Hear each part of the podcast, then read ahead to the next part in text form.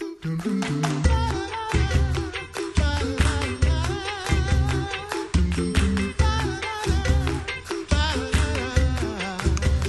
back to the coffee hour. I'm Andy Bates. I'm Sarah Gulseth. And the rain has let up for a couple of days.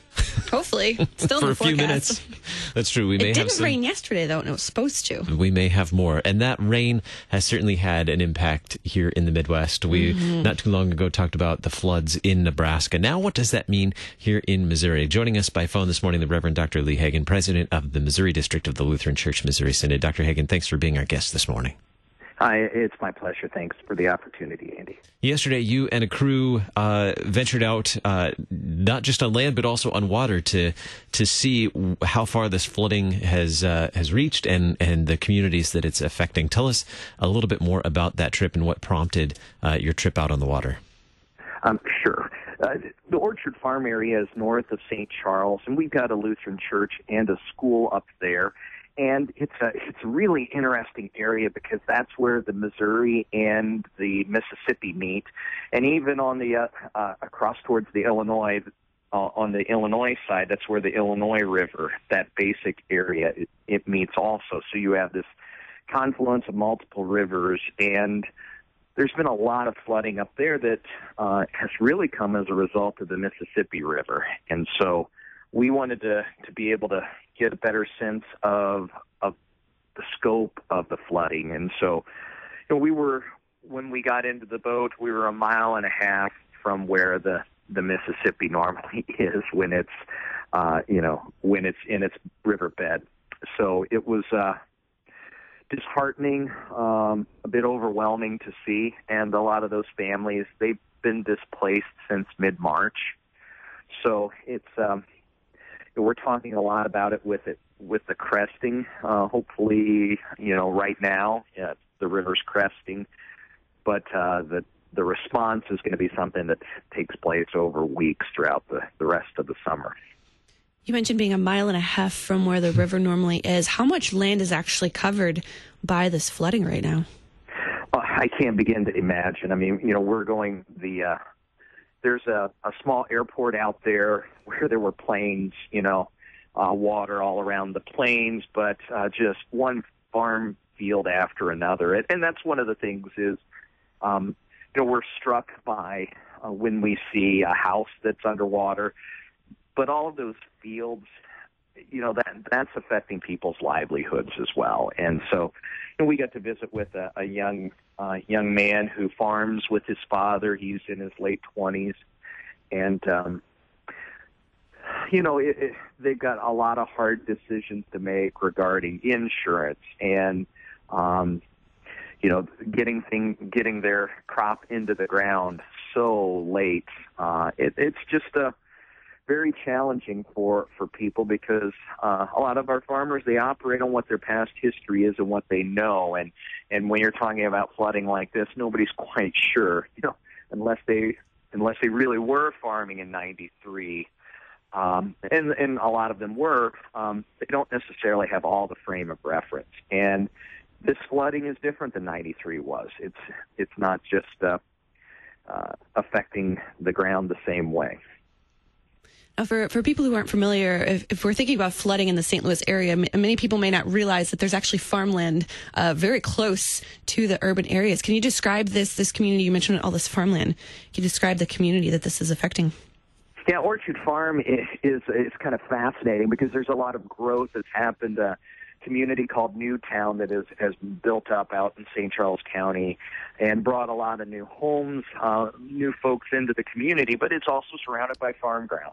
And so while uh, Trinity is listed as in the, you know, as St. Charles, it's very much an agricultural community, and and so many people are tied to the ground. Uh, they either grew up farming or they continue to help support their family and their friends during seasons like planting and harvest by helping out. So, um, you know, that's part of what uh, there's a lot of grief there, but it's this is the kind of thing that they're dealing with all along the Missouri River, all throughout um, middle Missouri up into northwest Missouri. Uh, we've got a young pastor um, who serves the congregation in Mound City, and um, it's a uh, congregation that was co- a triple point parish that was combined because two of the communities uh, were that are west of Interstate 29. So the flooding that they were seeing in Nebraska was already hitting in, in Corning and Craig, and so you know these these two communities are underwater again, and they're going to um, you know it three months of of being underwater and families displaced, and so they can't even begin to uh, start the cleanup until the waters recede.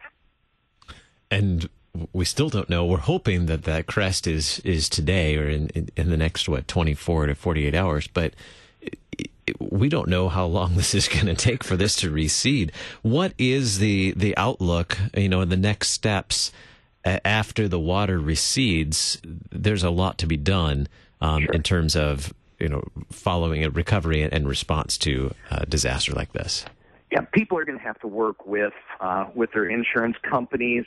Um, I was learning a little bit yesterday about uh, you know some of these families uh, out there along the Mississippi River. They have to work with the Army Corps of Engineers, and there's some um, they've got to navigate those waters, if you will.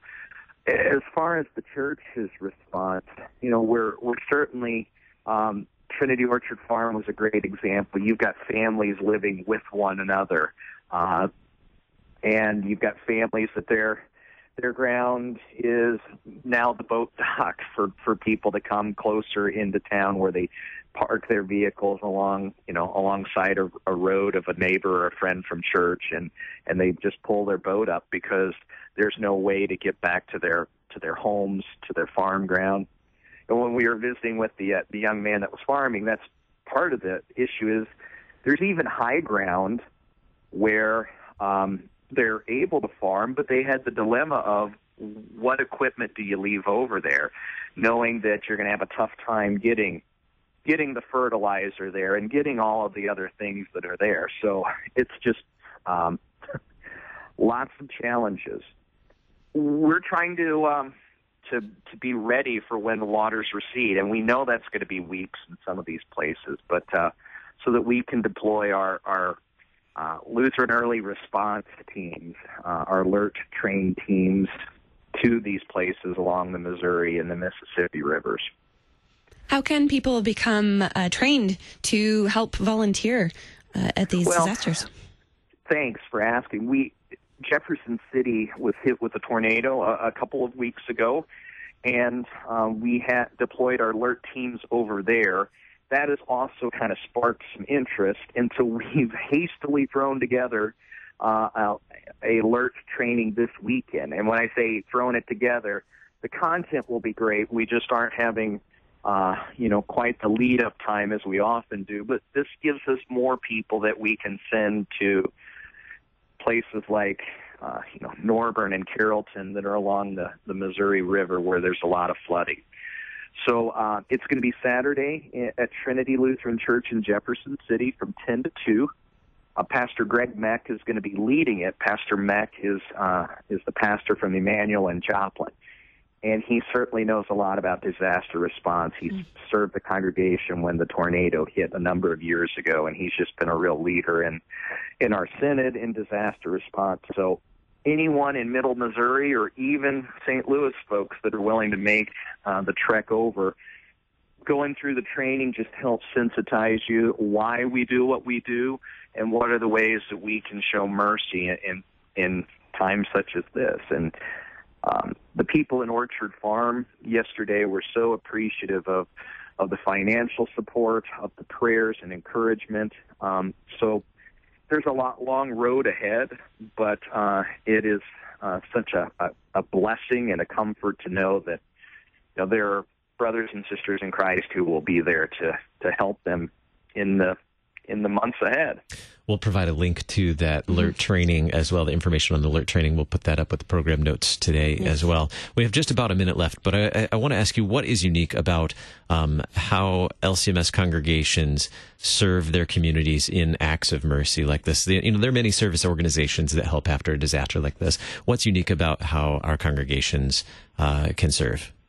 Well, I, I think one of the things is.